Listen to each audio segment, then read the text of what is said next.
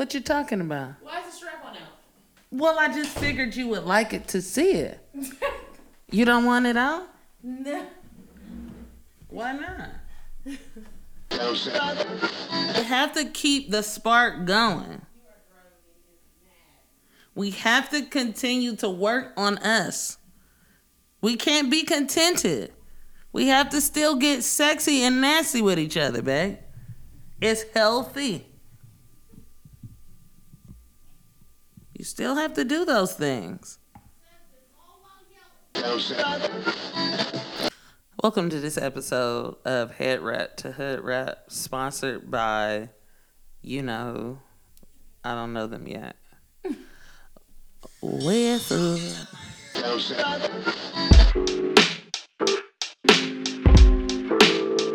Yeah, yeah. Sorry. Uh. What's up? Yerp. Yerp. Shout out to my nigga Diego. You feel me? He up out here. You know what I'm talking about? Diego is my hermanito.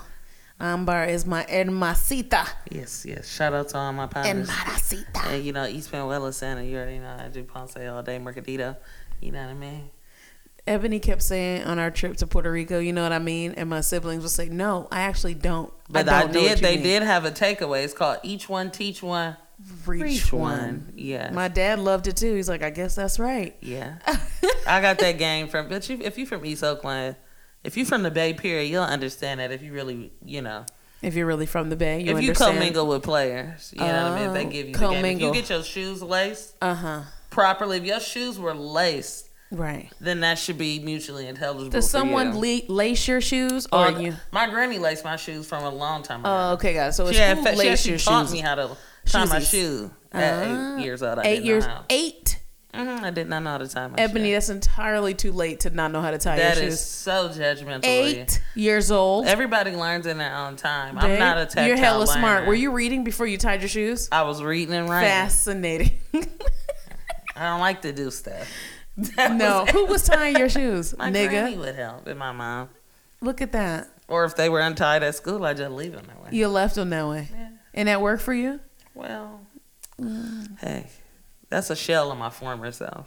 A shell, Hi, everybody. Welcome to another episode of Head Rat to Hood Rat. head wrap. To hood, I said head. Excuse me. Yep. Hi, hi, everybody. Welcome to another episode of Hood Rat to Head Wrap. That's the name of the podcast. I said it wrong as well. Yes. Hood rat to head wrap. This is our special New Year's end of the year. We end in the year, babe. Look yes, at us. This is the end of the year episode before we really come back with a couple bangers. But first, we just want to, you know, culminate the year. This is one of the bestest, blackest years, Bestest, blackest. and I loved it. And this was a really exciting year for Erica. It was a great year. I did some writing down of the things that we, you know, mom and pop shop that we accomplished, and I'm I'm quite I'm quite Pleased with smitten and pleased. Yes. Yes, I think my exhaustion right now is valid. It is very valid. So that's why we're coming at you. This is being recorded actually 10:30 EST time. And I know some of y'all, you know, in Korea and in Australia, Austria, shout uh, out. Sweden and South Africa and all those places. with- London. yes, with disparate time zones. Yes. You might not even care when this was recorded, but the important thing is to note is that we've been on two planes in three days, and we'll be on another plane very early in the morning. So we wanted to give you a little something that you can listen to while we're in the clouds. You know what I mean? Or while you're in the clouds, you know what I'm saying? Yeah. Okay, so we'll just get into it. This is kind of like a little relay Yes. episode. There's been so much going on. Um, I did. Me and Eric had a really interesting intercommunal conversation Mm-hmm. around um, Cornel West and Ta-Nehisi Coates. Um, we'll talk about that very briefly because honestly, it's a case of black cis men just Taking up hella space. taking up hella space, intellectualizing and talking, and not really doing anything while black cis and trans femmes are on the front lines And dying. and dying of the issue, uh, you know, in accordance with the white supremacy that they so um, deeply detest and debate publicly um, and make a lot of money from in academia. No shade. Because Brother Cornel West, you know, he makes a lot of valid points. He's an elder at this point. Mm-hmm. But yeah, babe, did you have any thoughts on that you want to share immediately? Well, let's give the people a little background on the the feud. okay. So Ta-Nehisi Coates has a book um, that's out, that's been out, Uh-huh. correct? Mhm. Okay. Well, I think he's touring with it right now. Yes. And in the book, he now we have not read the passage, No. right? Mm-mm. But Cornel West likens what Ta-Nehisi Coates said is that Barack Obama is like the Malcolm X of our time, right? Yes. Am I paraphrasing that correctly? That's very correct. Okay. So The Root did an interview with Cornel West because Cornel West came for Ta-Nehisi Coates on Twitter and basically said a bunch of intelligent stuff in however many characters Twitter allows and was basically like, this is ridiculous. Why would you ever compare Barack Obama, someone that upheld you know, white supremacy in a lot of ways, an agreeable Negro, as we say intercommunally um, to someone who was a black radical activist who died, put their lives on the line. Um, and the points that Cornel West makes in this the in the root interview is actually valid. Some of which are and very correct. Yes, yes. Um, I think what's interesting is that a lot of this banter hap- banter happened back and forth on Twitter, and what it ended in Ta-Nehisi Coates leaving. Um, literally deleted his account. Was like, this is not what I'm doing this for. Like, this is not why I'm here. This is not what it's about. Which I'm like, what? Then what exactly it is about, it about if you're not willing to Yeah. have intracommunal conversations about you know in i guess in conversation with other scholars which cornel west is you know he's definitely like you said like an elder of our time um which which i you know i was really here for i was really here for the conversation i think more race and racism conversations need to be intracommunal because race and racism impacts intracommunally communities intracommunally Yes, especially yes. the black community um, and I felt like this was the first time that I got to see it publicly. Yes. Like I didn't have to go to some, you know, conference where it was a little small room where now we're going to talk about, you know, racism drag each other and weaponize Right. social justice language to Right. fucking demean each other in a very smart way that will get us likes. Right. But that that wasn't happening. I thought it was Mm-hmm. super well done, but then if you look closer, you really see that Cornel West really could have just Called my taken. Ta-Nehisi Coates out to dinner and like really figured that out. Now he claims in the interview that he did try, which I you disagree. know I- Cornel West did not try Yeah. to take Ta-Nehisi Coates out. But I also think Ta-Nehisi Coates, why couldn't you just have said, "Hey, let's go to dinner on Twitter. Let's talk about this offline." I don't think that's on him because the beef started with Cornel West. Cornel West was the one who had the initial qualm with what um, Ta-Nehisi Coates said. Now, this book is called "We Were Eight Years in Power," mm-hmm. which is implying that Barack Obama, in a sense, represented some beacon of power mm-hmm. institutionally for Black people. Mm-hmm. Now, Cornel West is saying, how could that be when you know, with um, Barack Obama being the president of the United States, which is an imperialist power um, that is deeply rooted in white supremacy, and Barack Obama was kind of a steward for that. Um, Barack Obama had the highest number of deportations of his president of any modern U.S. president, I believe. Yeah. Um, and of course, the advent of the drone strikes um, started with the Obama administration. So Cornel West was essentially a, accusing Ta-Nehisi Coates of being a neoliberal panderer for white folks, Yeah. um, which is a very strong charge, and it's kind of like catch me outside. Yeah. You know what I mean? So it's Catch like I don't know if was no- Ta-Nehisi needed to be. I mean, that was it was disrespectful. Right. It was disrespectful. If you really, But I mean, it's on. But it's a. It's. It was a very public, intercommunal conversation, and I think Yeah. Ta-Nehisi Coates has gone on public national television to have these very charged racial conversations with white people. Why couldn't you have this conversation with Cornel Mm-hmm. right, West? but Cornel West does a very exact same thing. right. He just true. got on the root. That's true. I'm glad he used the root uh, black platform That's to true. do so, but at the same time, it's like Probably no other white publication wanted it. Probably no other white publication wanted, but it also wasn't necessary because there's so much other things that are afflicting the black community. This is kind of like a very personalized beef made public. You feel a way about Ta-Nehisi Coates. Maybe you feel a way about his stature and yours. You know, y'all are black public scholars. Neither one of you are activists. I mean, some will say, some people probably come for me by saying Cornel West is not an activist, but I just don't believe that. Well, some people will say that, you know, scholars are still activists. You don't need to be on the front lines, you know, literally and figuratively, I guess more so literally, to be considered an activist. You I can still that. be an activist in your scholarship. You can still be an activist in your scholarship. However, your conversation that you've brought to the national consciousness, and I'm going to credit you with that very strongly, is a conversation about complicities. Yes. So you're all at Yale and Princeton, and you're, you know, Cornel West, you're tenured, and, you know, you have your setup there, and you're very well connected there, and that very racist mm-hmm. institution. How is that any different than Barack Obama being the steward for an Ooh. imperialist power? Ooh. yeah, he the president. He wields a lot more institutional power than you did.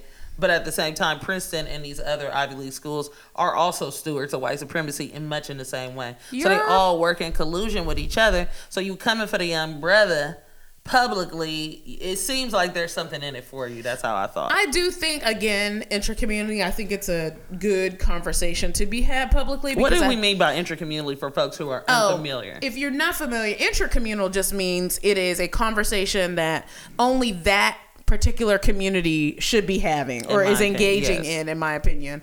So if I'm talking about you know who gets to say queer? Only queer people should be having that conversation and and talking about that and denoting who gets to say it or who doesn't. It's an intercommunal decision. It's an intercommunal conversation. Um, if you talk about uh, the term sex work and what's happening in the sex work community people in the sex work community need to be in that conversation and no one else. Yes. um, so that's what we mean by intracommunal. And in this particular instance, we're talking about black people. My thing is that I think it was actually, to some extent, a positive thing. If the, I think this interview went viral. I think, but even if it didn't, it reached some people. Is that I think that Black folks really, really um, resonated with it. yeah, I think that black folks think in a lot of ways that they're supposed to just love Barack Obama blindly. And I think it's important to have a critique of people who sit in positions of power who are black, especially Absolutely. positions of power that that are very that have a close proximity to white supremacy, not whiteness, but white supremacy. Yes. Um, so I, you know, I I spent a lot of time just, you know, sending my praise to Barack Obama, celebrating his presidency, and did very little an- analysis of his presidency or of him. Period. And when I mm-hmm. started dating you, is when you brought that. You were just like, "What? Like, what do you mean? Like, he wasn't that great?" And I remember you saying that, and that bothered me. You I mean, was it like- bothers me. I can say I don't like white people, but to say I don't like Barack Obama feels a lot more scary. When I Right. say that publicly. But you said it like no holes bar. Like you were real clear, but you also read hella much. And people don't read. So there's one thing Barack Obama does, Barack Obama creates, not one thing, but there is a thing that Barack Obama does, Affordable Care Act. And that will distract you from all of the deportations that deportation? Deport, Mm-hmm. Yes. That happened in the US during that time. It's like Affordable Care Act was so great and his relationship with Michelle. And look at him with his kids. Right. And look at him with the dog. He's so sweet. But then other all these other horrible things are still happening because he's still the president of a very corrupt system. Right. And how much I think with Barack Obama it was so it, he really exemplified like the presidency is not in a vacuum or a silo. There's so many other hands and there's so many other people making a lot of decisions on behalf of this country and on behalf of the administration that bears his name. So I think looking at it from a political science standpoint, it's like it's not that I dislike Barack. I think that it's tight, like as an idea and a concept, as a black president. Like I bought, I buy into that. You know, the idea is great, but I think when you really start to look at the nooks and the crannies of just where we are as a nation, he just didn't make a dent in shifting what this country looks like. Um, and how its treatment of black people and marginalized communities, it just didn't shift. And I think a lot of people want to say, well, oh, look at this and look at that. Look at these small incremental changes. Mm-hmm. When he wrote, you know, his campaign slogan was what? Si se puede. Yes, we can. That's Cesar Chavez back. No, he Si had. That's what he had. Oh, too. yes, we can. Yes, we and can. Mm-hmm. change and hope and all that.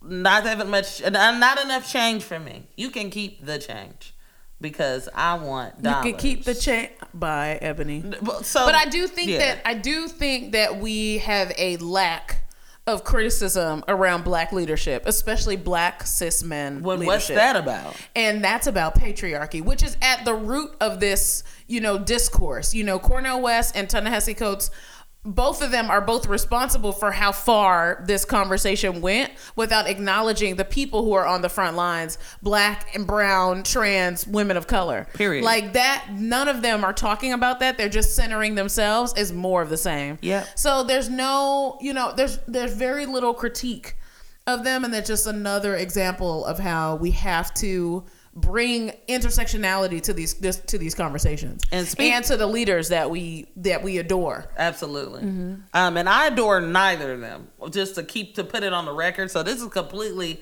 Babe, unbiased. who do you ad- who do you admire um, in what way? in in terms of activism? Activism. Who do I admire? I admire Elle Hearns. Okay, word. I admire Ashley Shackelford. I admire you. I admire Aaron Lang. I admire, um, to a lesser extent. I mean, I read the autobiography of Malcolm X at a very young age in eighth grade, and I can always cite that book, and I can always go back to that book as really molding my beliefs that I have now. Like I became radical or progressive or whatever the fuck you want to call it. I became not I I de um I I stopped subscribing to white supremacy. I realized that the, that something was wrong with it. There was a folly in it. Um, and that book really opened me opened my eyes to that. So I always have to credit that book with changing my life um, in my very 13 year old eighth grade formative year. Um, but honestly, I don't I don't know. I admire niggas on the street who don't really have no shine, who don't have no Twitter accounts, that don't you know, they don't have big name sponsorships Yeah. from white owned companies um, to say things that benefit them at the end of the day. Like, I admire my mother. My mother has some activism that's unacknowledged. Um, I admire people who don't have those platforms um, and who just don't have the ability to proselytize whenever they feel like and have people listen to them. Bam. Bam. So we could go right into intersectional conversation, the Me Too campaign, and how sometimes that hasn't been very intersectional in a myriad number of ways. But I definitely want to lift up um, Tarana Burke, and I want to lift up Anita Hill and the work that they've done toward opening up a broader conversation around really gross, nasty cis menness. What you think? I agree, and I think the how we treated the Me Too campaign, it was, I don't know, was it Rose McGowan, one of those Rose McGowan, I famous people? think. Yes, uh-huh. they came out and they said Me Too, and then they f- saw someone called them out on Twitter or social media, Mm-hmm. like you are. You know, you you stolen this from a black woman, and then they tried the media because it was very public at that time. Tried to clean it up. So they tried Mm-hmm. Yeah. to say like, "Oh, this is Tarana Burke's movement, and you know, here's Tarana Burke, and oh, here's another article about Tarana Burke, and she created the movement." But the damage had already been done Yes. when Rose McGowan stole it. Yeah. You know, it's like it's kind of like we say, you know, Indigenous Peoples Day, but the damage is already done. That you know in the back of your head that that day is called Thanksgiving and it's been piloted as Thanksgiving for so long. I don't know how many years. Yeah. On the backs of Indigenous Americans. Yeah. So that's how it feels for me. It feels very icky. And on top of that, it's like, oh, she, you know, she's the one. She's created this campaign, and then fucking Time Magazine creates a whole Spread. spread of people who didn't coin this whole movement. You know, yes, they were impacted by it, which I completely understand, Mm-hmm. but there's a reason why those particular people were selected on that magazine cover. Yes. And if you don't pay attention, you will pretend like it doesn't matter. Yes. And I don't think that people pay attention. I know I talked about this a lot on my Instagram stories, and people felt away. And it's like It's I don't. Yes, fine if you feel away, but I want you to investigate why you feel away. yes. You know why you're talking about erasing people. But what we wanted to address, we've had this. We've kind of beat that conversation over with the Yes. as a dead horse. And I also so- think people are get. It's also the.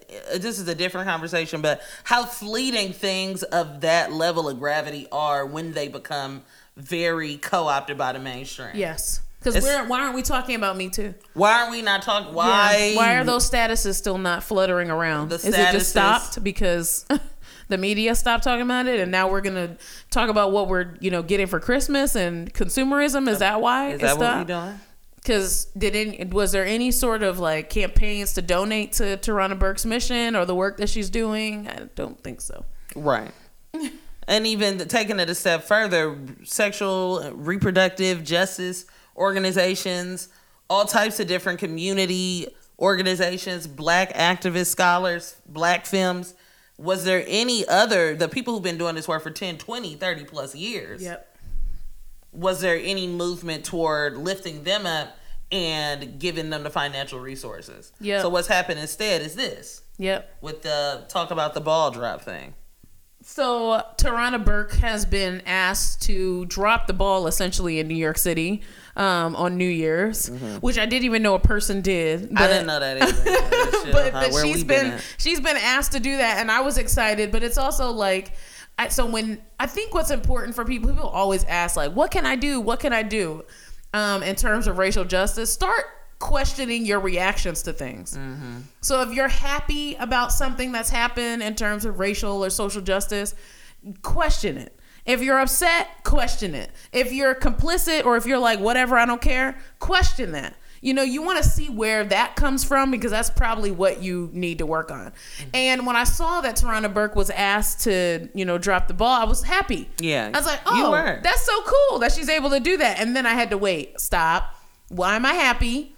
It seems like a placate. You Yeah, know, if you come day. back around to it, it's like, wait, why is she being asked to do this? Like, what in God's name does that have to do with um sexual like any sort of like sexual assault or sexual molestation like is is new the city of new york which who i think owns the ball i'm assuming are they donating money to proceeds are they creating an organization are they giving 40 i think her or i can't remember the name of her organization i'm not going to say but are they giving burke money uh, or like what's happening i hope she's making a ton of money yes. for doing that. I'm assuming Yeah, she is. yeah. And I also want to see because this happens all the time like when conferences announce, "Oh, we're going to have such and such person, you know, there." But really that just means that they're on the stage with three other four other people. I really hope it's just her Yes. dropping the ball. Not her and then Taylor Swift and whoever else wants to jump on the train because they had an assault happen to them, which is not, I'm not saying that that's like, that they couldn't, but it just seems like whenever it's just going to be about the person that created the space for other people to talk about this, it's like it can't just be her. Right. And we all know what that is. Yes. So that's my that's my But like also- a deeper analysis about it. I also uh, the thing is too is like you can't give money to this. Right. Like this is not like what it what it really for me what I got from the Me Too movement is that white men are able white cis men are able to act with such reckless abandon mm-hmm. and face no consequences Zero. and no reprimand Zero. they don't even go to jail mm-hmm. like what's the movement the the, the the the real sort of comeuppance for the Me Too movement that's commensurate with the damage that's been done to people's lives is motherfuckers maybe going to jail and like being held actually to account. Right. But What- instead they go get money. They still have money. Right. What's happening with Harvey Weinstein? It's silence around that. What is the next? What are the next steps? What's the What's, next happening with? Donald Trump? What are the next steps?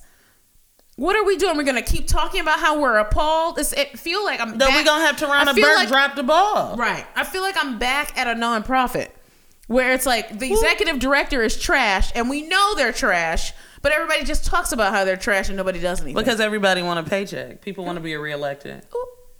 They want to please all their constituents. You're About all, they just mean white. Now,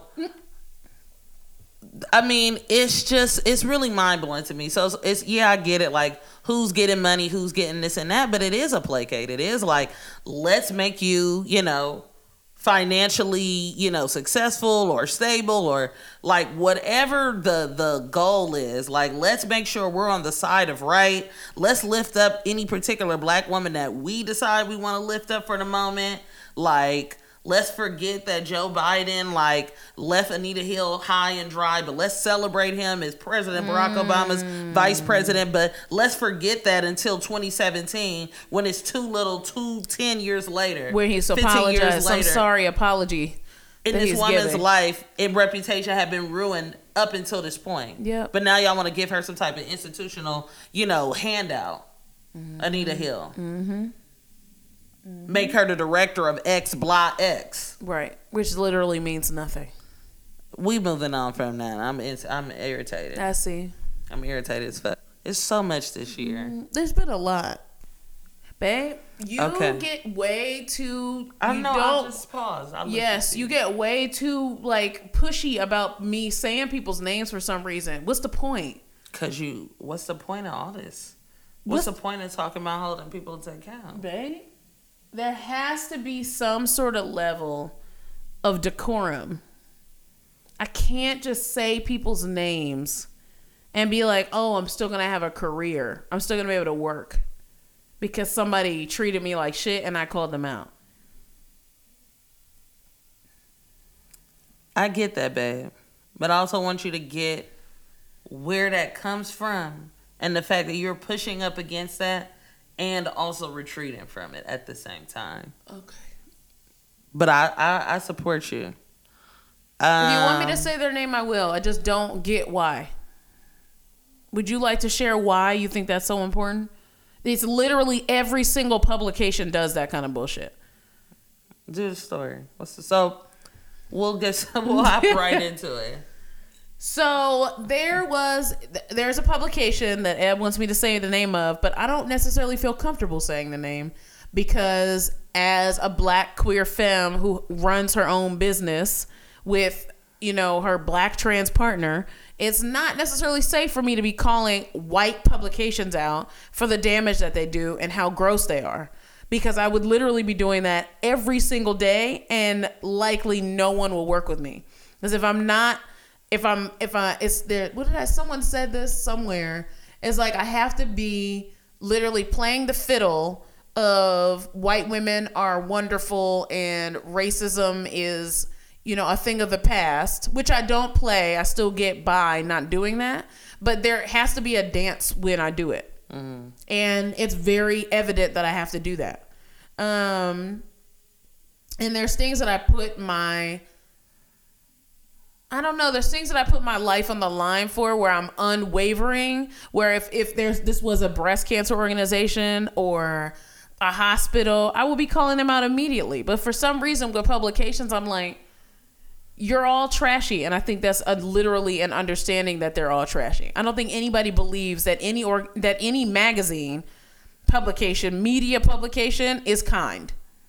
Not even Teen Vogue. I don't think that people think like, oh, they're so sweet.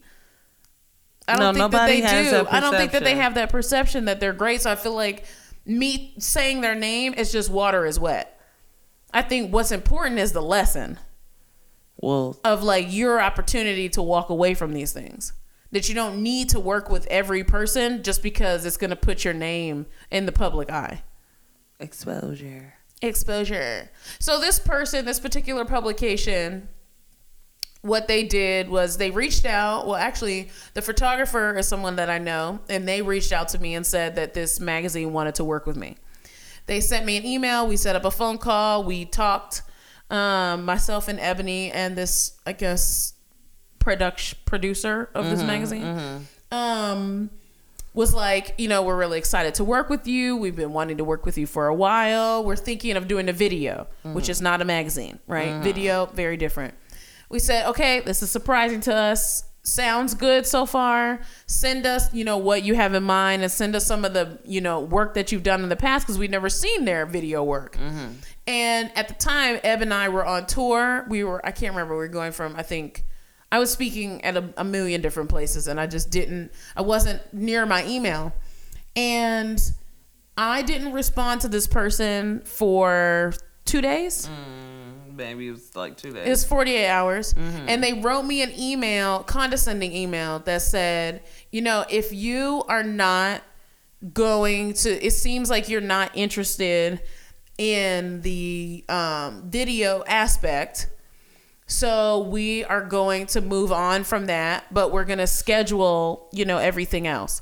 And they're assuming that I'm not interested in the video aspect because I didn't respond in 48 hours. Mm-hmm. And for me, if you know me at all, you know that if you send me a text message, if you send me an email, if you send me a Facebook message, it doesn't matter if it's one in the afternoon or four in the morning, I'm probably going to respond mm-hmm. Because I think that it's important, not my emails, but if you send me a message to my phone, I'm going to respond to you. But my emails, I get back to just as quickly, you know, in a timely manner. Um, and if I don't, I let you know that I'm traveling. And we did let this person know that we were on tour and that we Yes, would get back the to them. initial conversation. And their initial email to us with all the details and stuff like that of the work they've done, the videos they've done, did not include a time, a deadline to get back to them.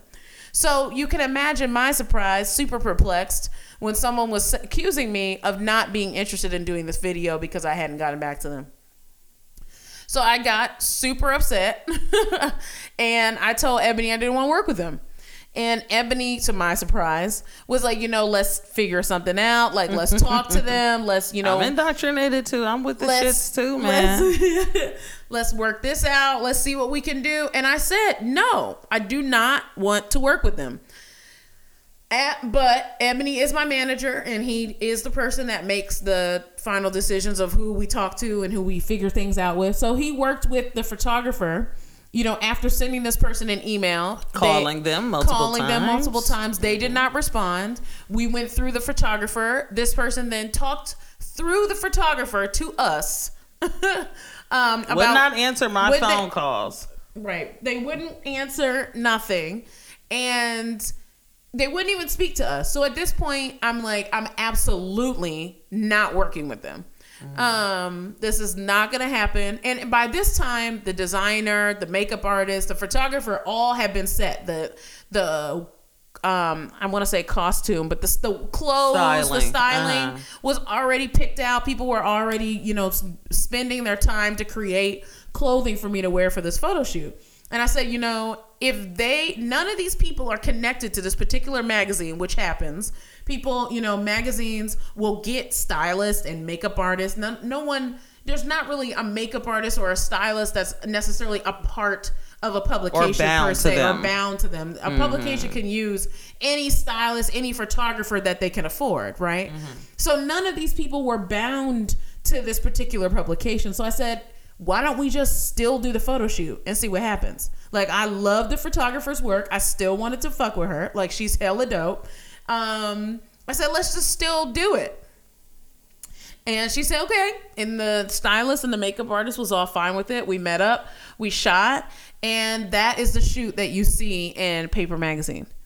Um, in the the spread, it wasn't on, it was an imprint, but it was on um, On paper.com. paper.com. What is Yeah, it? On the web. papermag.com. Yes. So that for me was a huge And lesson. this is a very abridged version of the story. She was absolutely awful. oh yeah, this person was Um, awful. And super just um I would say lots of anti-blackness in their Yeah. messaging and their communications. Yeah. Um, and, and like I was talking to Ericka about before, it's like when you experience racism and microaggressions and shit, you know, she told me, or something that you say all the time is like, if you have to wonder, it likely is. Yeah. And that's sort of like the way the mechanism of racism works is like, it leaves you hella confused about what just happened to you. Mm-hmm. Um, probably like any other trauma would yeah.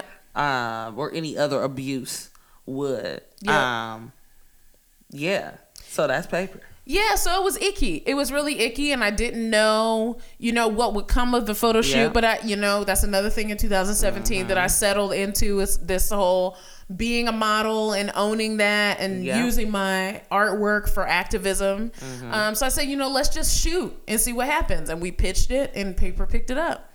Um, and it was really, it was really rewarding to Yes. just really trust myself and not work with somebody who's an asshole. Yeah. Because I'm not gonna do that. I'm not. You know, one of my really good friends put me up on game this year, who I love and appreciate.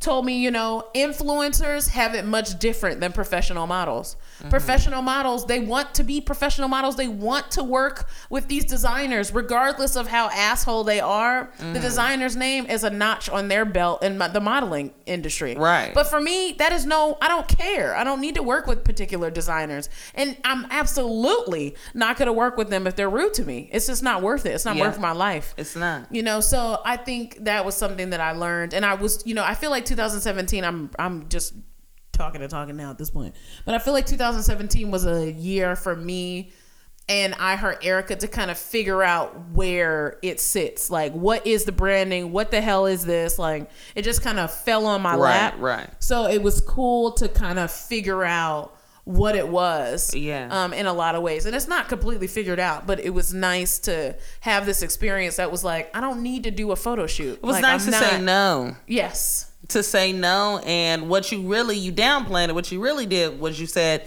no and then you said we're not not only are we gonna say no we're gonna take the stylist the makeup artist the photographer and we're all gonna go and we're gonna do something else Yeah. with another magazine See ya. we're still gonna have the shoot and we're gonna pitch it to somebody else and not only did you say i'm out but i'm taking the crew Yeah. i'm out and we're fucking with this Yep. um it's just not easy it's not easy yes i'm your manager but i have to be honest about um how much you are asked to bend and break Yep. as a black femme and a black body as a black person Yeah. um and i don't want to manage that i want to say no to bending and breaking I'm, Period. I'm down for bit, no bending and breaking in 2018. period No bending and breaking. So as y'all listen to this, I want y'all. So for example, so I know some people are still, you know, in the holiday spirit. New Year's is coming up. You know, a lot of that comes with, for example, we're flying to Oakland tomorrow to be with my family. Um, I think a lot of times when people think about, um, and this is a huge like veering of a segue, but what I'm thinking about is my own bending and breaking that I'm having to do as a person, as a black person in a trans masculine body. Um, the time that we have with our families, just for queer and trans people, I think a lot of people think that like the us going to meet with our families, people make assumptions about what that's gonna be like.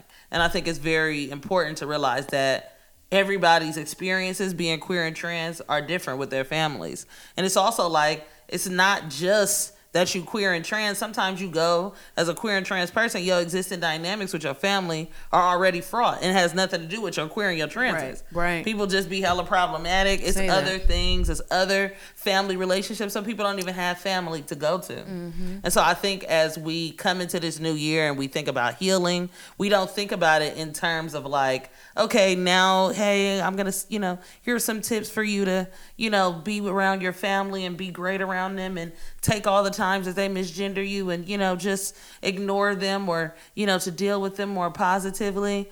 I don't have that for you because I don't know how to do that. Mm. What I do is if I'm misgendered, I play it off and I act like it's okay. Mm. Sometimes. That's not all. Sometimes, not all the time, but generally that's my first. I'm conditioned to do that, Mm-hmm. to be agreeable around it, um, and then it adds up and it boils up, and then I'm just like a ball. I'm in here listening to Jadakiss. Right. You know, we gonna make it, and I'm just and and diplomats, and Beanie Sigel and Freeway, and I'm just state property, 2007. You know, I'm in that mode, like finish. You know, go off like. Just had my little tea shot today, so I'm already I'm charged up. Macho, macho I'm man. charged up. I'm finna, you know, the Daddy Warbucks is caddy more. You know what I mean? I'm camera on with it. Like, you know, I'm real volatile. You know, and I have to let that aggression out. State property. Beanie C. Even though what we do is wrong. You know, I Can feel hear like he's that. getting carried away? He's so happy. Um, But that's how I have to come back and heal Yeah. from being misgendered Yeah. and from people looking at my transness as something that they have to like maneuver around for their holiday. Mm-hmm. Like, not that it impinges on their holiday, but it's certainly a new consideration that they have to have. Yeah. Oh, family coming up for dinner. Got to get the table ready. Got to remember not to misgender Ebony. Yeah. Yeah. Like I'm an exercise in your gentility and decency around the holidays, and um, I don't want to be that. I don't want to be that, and I don't feel like no trans person got to be that. Yes, and you are cooking. It's eleven o'clock at night. You don't you have to be that. to say. Good you don't have to be that for these people. That's a word. Um, and I will talk more in the new year around masculinity. I get some questions around that, around my transness, around masculinity, all the different takeaways that I'm having um, around that. And it's really interesting. We'll talk more about that in forthcoming podcasts in the new year. I will, um, I burp, I will leave you with a story. A It's story. called My Sismas Miracle. Sismas Miracle. It's called my Sismas Flatbush Miracle. Oh, so I was going to the laundry, and if you familiar with Flatbush, you know that there's these things, these carts, these grocery carts. That's New York. What oh, you mean, everybody Flatbush? in New York. Yes. Okay, I thought it was just us in the Bay. Um, No. we use these Everywhere. um carts. They're hella cheap. They metal. They come in like blue, red, black. They probably don't come in no other colors than that. We should probably market that. Um, yeah, so a lot less if you would like to sponsor us. Anybody, the 99 cent store, the We're talking lime green carts. Are you ready? Okay. Carts to match your fall and spring we're outfits. called iridescent carts, rainbow Irid- color cards. You know what I mean? For pride. For pride, Cards like for. You know, card. We can do a partnership with Bose. Have a wireless ca- cart with a wireless Bluetooth speaker on it. I mean. Carts go a lot of places with people. So basically, I have a dusty, crusty ass cart because I wasn't paying forty dollars. The motherfucking things at these crusty, dusty ninety nine cent stores around the way on Nostrand cost forty dollars for the big one. I bought the very small one. I do my laundry in it. I've been running it down to the ground. I come. I Bet get all bought my the laun- $40 I now. got all my laundry one day. It was a dark night recently. I got all my laundry, heavy ass bags of shit, but I know how to stuff it in there, real, real good. I stuffed the laundry bags in there, bags in there in the basket. I'm rolling my shit. You know, I'm like, I'm good to go. I already found out a way, like I can. You know, I've really found out a way that I can make this work. The shit breaks. Soon as I come out the, mm, mm, mm. soon as I come out of the um, the laundromat, it breaks. The wheel falls off. Out of nowhere, my Jamaican cis angel, he appears. He has a paper bag encrusted beer in his hand. And he's looking at me and he's like, Oh, the whole thing fell off. And I'm getting irritated because I'm like, Okay, you know, tell me something I don't know. Oh, the whole thing come off. I'm like, okay, it's all yeah, yeah. Ah. And he seemed frustrated. All of a sudden, he grabs the the little piece that fell off. Find it clean broke off.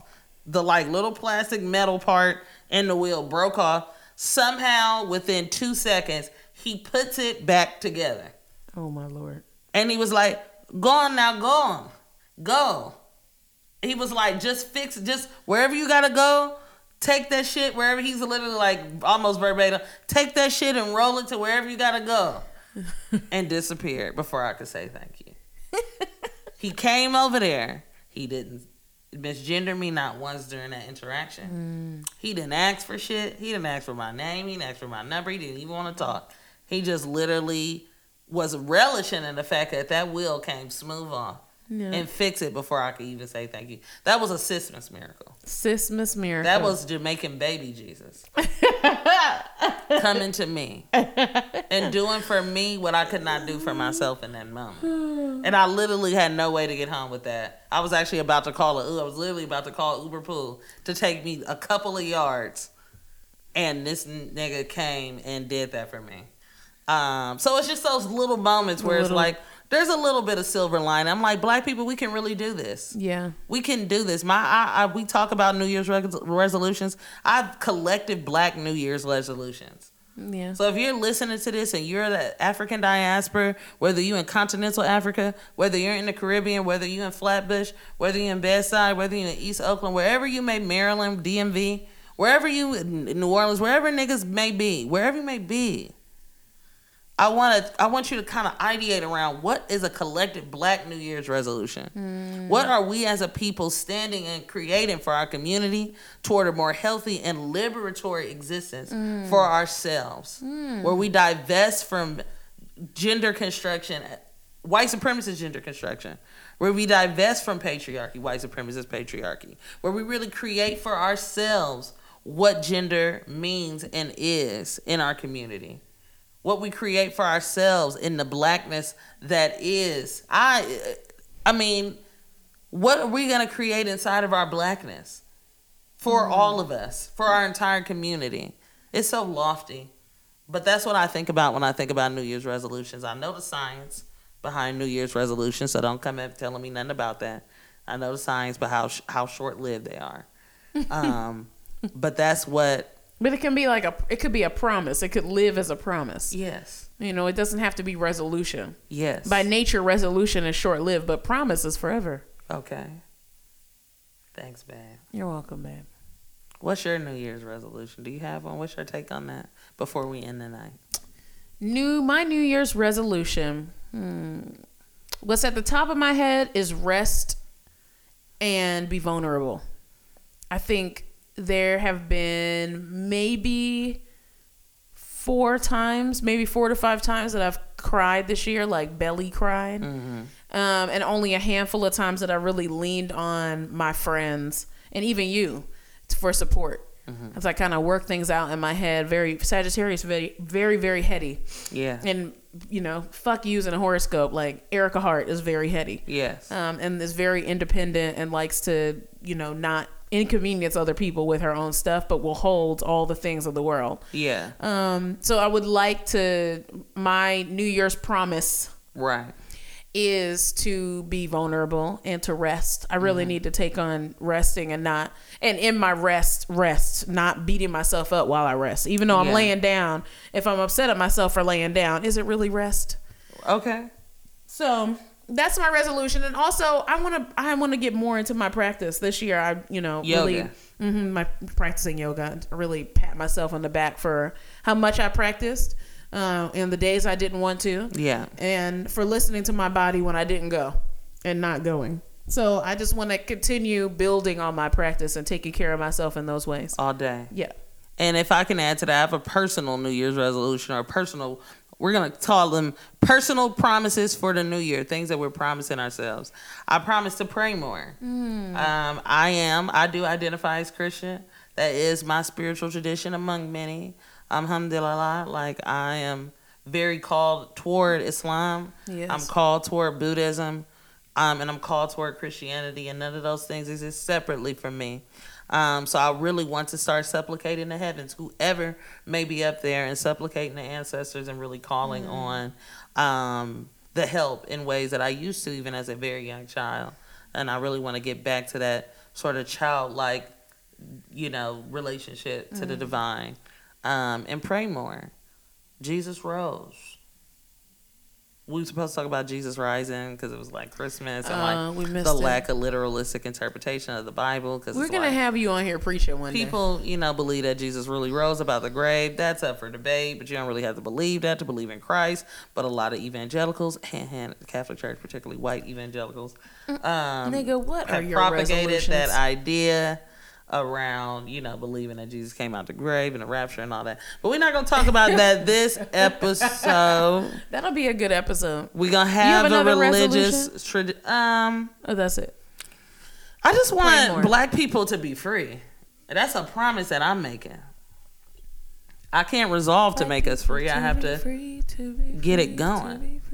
Want black people to be free, to be free, to be free. My homie said, shine your light on the world. Okay, that's all we singing because we might And, have to get okay, the lights. last last one. Pick one moment of 2017. What was your favorite? My favorite moment was the lady on the news talking about the white lady on Twitter calling her a nigger but spelled it Niger.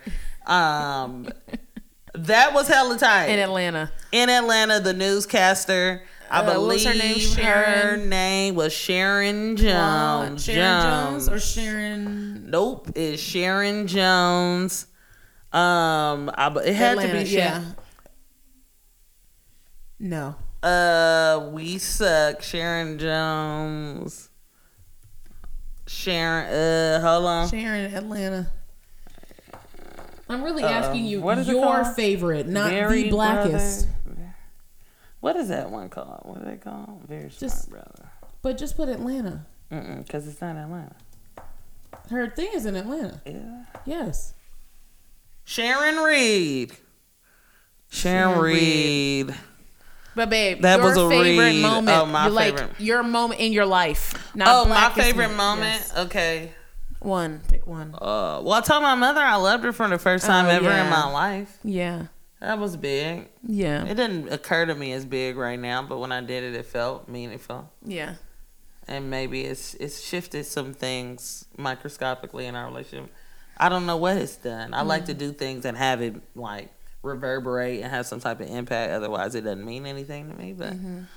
who knows? It, maybe I'll see the impacts of it when I go home tomorrow. Maybe I'll see the impacts of it a couple years from now. Yeah. But I did it. Yeah. I did it. What's yours? In a long, illustrious career Yeah. this year. That was just my favorite person. I have a lot for I Heart Ericka, but I'll let you take it away. Um, first thing that comes to mind is definitely speaking at the Women's March. Yeah. And I didn't speak at the Women's March like, I love all of you and your pink pussy hats. It's so great that you're wearing those. And I'm so glad we're here together. And woman, hear me roar. No, I came for them. I love that. Yeah. I infiltrated the Yes. Women's March. Yes, you did. They And had I, no I idea. did it topless. Yes. I uh, infiltrated the Women's March topless in front of 50,000 people. Yes. And my favorite part of that day is praying with you beforehand. Hmm. That's my favorite part. They don't like come for us because we're like Jesus We're like- is like You're like a Christian, but I don't like identify as a Christian, even though you say that I like am a Christian. And I think it's important that we do have a podcast about that. But what we should do is we should talk about the podcast in the new year that you're super excited about. Oh my god! Like we are totally gonna have like a super special guest. Um, Are you gonna the- tell them who? I'm not gonna tell you guys who. So we're gonna have a. I'm not gonna tell y'all who. Okay, we're gonna have a super special guest. I'm not gonna tell y'all who. I'm not gonna tell you who. who? When is it dropping? When's the episode drop? We're getting January organized in 2018. 5th. That's exactly what's happening. So January 5th is our first podcast of the new year. The day before Three Kings. The day before Los Reyes, Los Tres. Reyes. Los Tres Reyes. Los Tres Reyes. the day before Los Tres Reyes, Mercadito, uh, Mercadita, um, Pemuelas. East Santa. That's Diego, East Penuela Santa.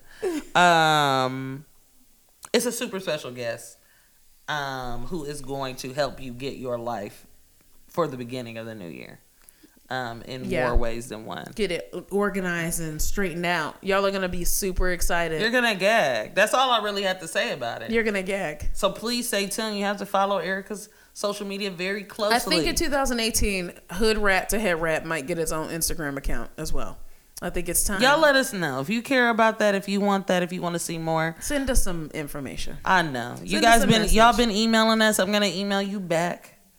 I'm gonna email you back. We're gonna email. We gotta email them back. What do you mean they've been emailing us? Some people have emailed. Ebony us. Donnelly. I know who you are. We must email them back. Also, this was a big deal in 2017. We created this podcast. We created the podcast out of Ericka's butthole. Ericka was just like, we should do a podcast. And I'm like, I don't feel like it. I don't want to.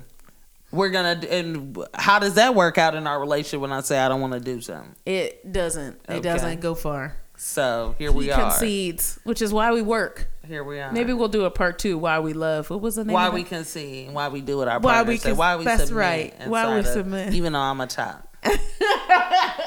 But in 2018, we're taking this bad boy on the road. We taking this bad boy on the road. You can come see us live in one of your cities. Can you imagine? Imagine that. We're just gonna have Imagine y'all that. talk the whole time. Right. We're not gonna talk. No, we gonna record. Can you imagine asses. Ebony not talking? not gonna happen. drag. Good night. Okay, so thank you so much for joining Thank us y'all. on a very sleepy midnight hour. Sleepy midnight hour. I Thank y'all people- for the love too. You've been watching the the demographics and the comments Thank and the, from the all over the listening. world. Y'all are really showing us soup like seriously, like so much love. We so we never in our wildest dreams imagined that this many people would listen. We really thought it would be our like 15 some odd friends. And it's been like so so kind. So thank you, thank you, thank you, thank you, thank you. And if you really love us, continue to subscribe. Yeah. Continue to like. Continue to share. Listen to this thing. listen, If you ain't doing shit on no New Year's Eve, I don't even think people do stuff on New Year's Eve. Spend your time Listening to ideating around this, listening to this disjunctive podcast episode where we just really came off the top of the dome, off the top ropes, man. Listen to this. We really would appreciate if you did it. Yes, Thank you. we would. And I appreciate all of you who have been listening for months now, since September, since we first began. Shout Uh, out. If you've been so listening, much. if you're a real like hood rat to head wrap Head, follower, like, come on, come now. on now. You're a hood rat to head wrap head. If you ahead, Holla at us since September, all the way back. man. All the way If you back. ahead, like shout out, we're gonna email you back. We love you. we love you. Happy New Year, Ericka. I'm gonna put Ericka to sleep. Happy New Year. Put me to sleep, babe, please. All right. Good night. Good night. Love you. Happy New Year. Happy New Year. año. Feliz año. Feliz año nuevo. Feliz año nuevo. Mm-hmm. Nuevo. Yes, I've been in Puerto Rico. That Babe. Okay. you know, sometimes the Lord puts things in your spirit, and you just say, you know what, I'm gonna record the podcast if the Lord puts it in my spirit. Right. Have you had a similar experience with the Lord putting something in your spirit? Yes. Talk about it, sister. Um, you know, I had it in my spirit to make spaghetti with just noodles and then pour the sauce all over it. Right. Like that was in my spirit to do that. I haven't done that in so long. Right. And I felt like that would be nutritious. That the Lord put seasoning in it. no, Spirit. he didn't. He didn't put any seasoning in it. You know, Okay. he didn't really have those things availed to him when he was here. So he Yeah, just no, he said, you know, make it easy, Ericka. Yeah, make did. it easy. Make it simple. Right. The Lord did. do What would the lepers do? You know what I mean? They had season.